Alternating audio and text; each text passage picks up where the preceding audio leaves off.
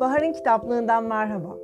Etkili pazarlama stratejileri için mükemmel bir rehber ifadesiyle 180 sayfa A5 boyutunda minicik bir kitap var elimde. İlk kez iş kuracak girişimciler, stratejilerini yenilemek isteyen deneyimli pazarlamacılar veya sınırlı kaynaklar olan küçük işletmeler için yazılmış. Odak alanı pazarlama ile birlikte inovasyon, markalaşma, iletişim, satış analizleriyle içerik pazarlaması gibi pazarlamanın çeşitli yönlerini bir arada ele alıyor. Pazarlama uygulamalarını geliştirmek için pratik ipuçları ve tavsiyeler sunuyor. Kitap 10 bölüm olsa da 4 ana hattan oluşmakta. Temel kavramlar, bir strateji inşa etme, uygulamayı nasıl koyarız ve yeni teknolojilerin etkisiyle pazarlamanın geleceği hakkında bize tüyolar veriyor. Ben özellikle içerik ürettiğimiz dijital dünyada yaratıcı içeriklerin değerlendirilmesi kısmında çok not aldığımı söyleyebilirim.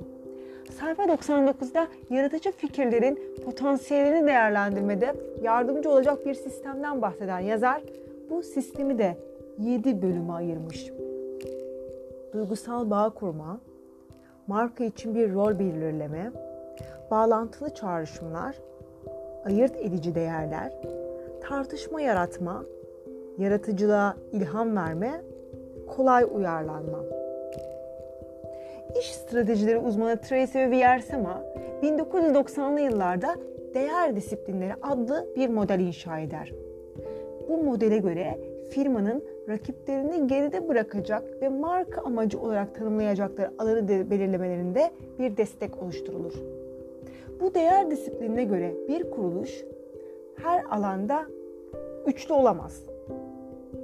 Üç değer disiplini vardır.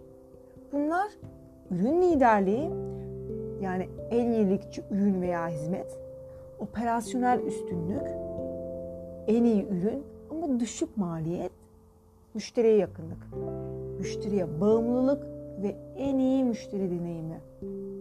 Bu üç disiplininden birine değer veren müşteri o disipline önem veren firmaya öncelik. Zihnindeki konum onun için doğrudur. Çünkü o firma enerjisini o alana vermiştir ve tüketici o alanla ilgili bir hizmet satın almak ister. İşte marka amacı netleştirildikten sonra bu disiplinler üzerinden marka stratejisi geliştirmek önemlidir. Ve böylece firma marka adını kullanarak ürünlerinden nasıl para kazanacağının bir iş planı hazırlığına koyulur.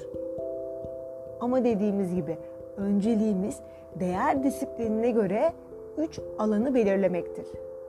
Ürün liderliği, operasyonel üstünlük ve müşteriye yakınlık. Şimdi sıra sende. Akıllıca davran ve önde ol. Bahar'ın kitaplığı. Bu bölüm sona erdi. Bir sonraki bölümde görüşmek üzere. Hoşçakalın.